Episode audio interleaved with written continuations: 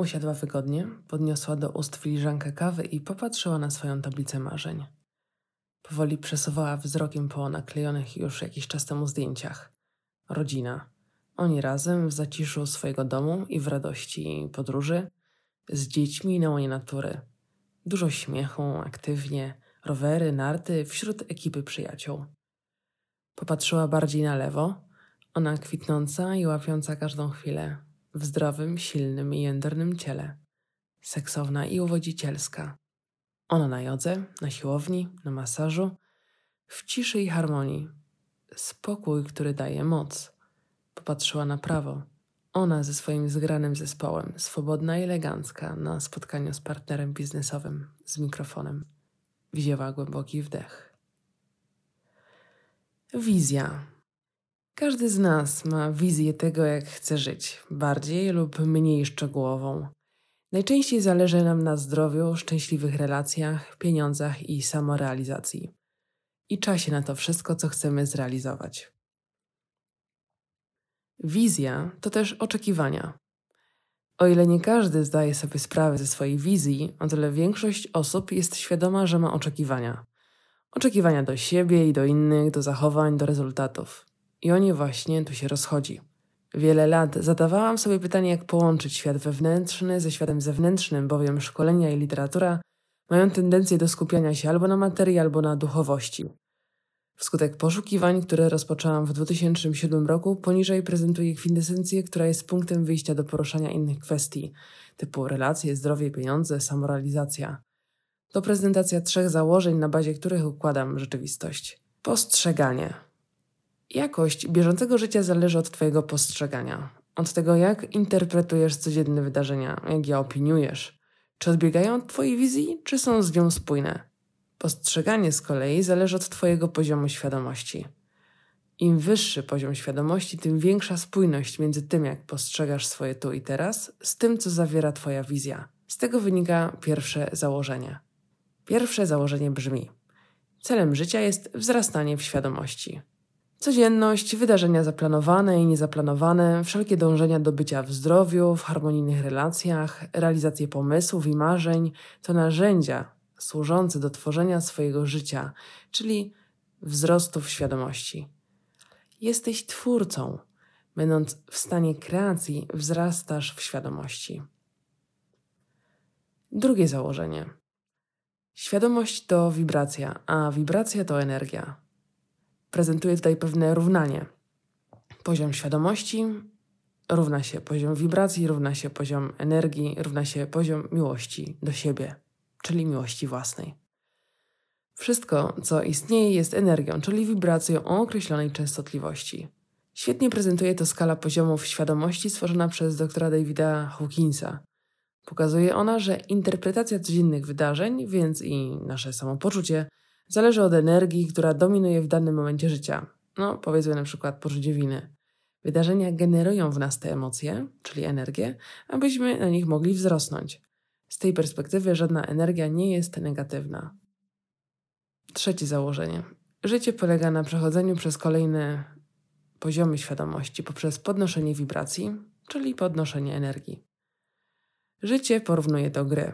Grasz w podnoszenie wibracji, czyli w podnoszenie poziomu swojej energii. Cel jest jeden: podnieść swoją wibrację, podnieść swój poziom energii, czyli podnieść poziom miłości do siebie, poziom akceptacji siebie. Bycie tu i teraz naturalnie generuje wzrost energii.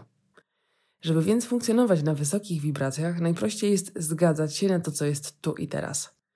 Przechodząc przez kolejne etapy gry, uczysz się akceptować i szanować tu i teraz. Stopniowo sprawiasz, że Twoje tu i teraz staje się Twoją wizją, a Twoja wizja staje się Twoim tu i teraz. Aby zrozumieć grę i jej poziomy, posłużę się przykładem Kamy. Był czas, gdy Kama denerwowała się luźnym podejściem do ustaleń jednego z jej pracowników.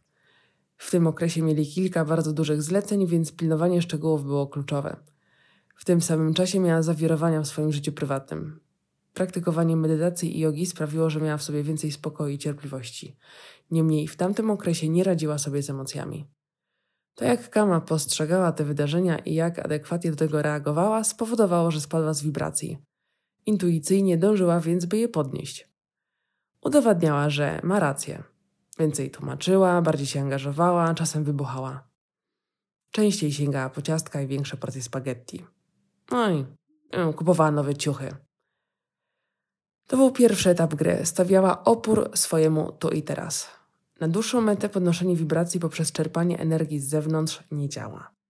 Gdy więc pomimo zaangażowania i starań nic się nie zmieniało, powiedziała dość. Podniosła swoje wibracje, przestając inwestować swoją energię w stawianie oporu, bieżącym sprawom i przekierowując ją do tu i teraz. Polegało to na trzech krokach. 1. Zatrzymała się i nazwała, czyli opisała słowami swoje tu i teraz. 2.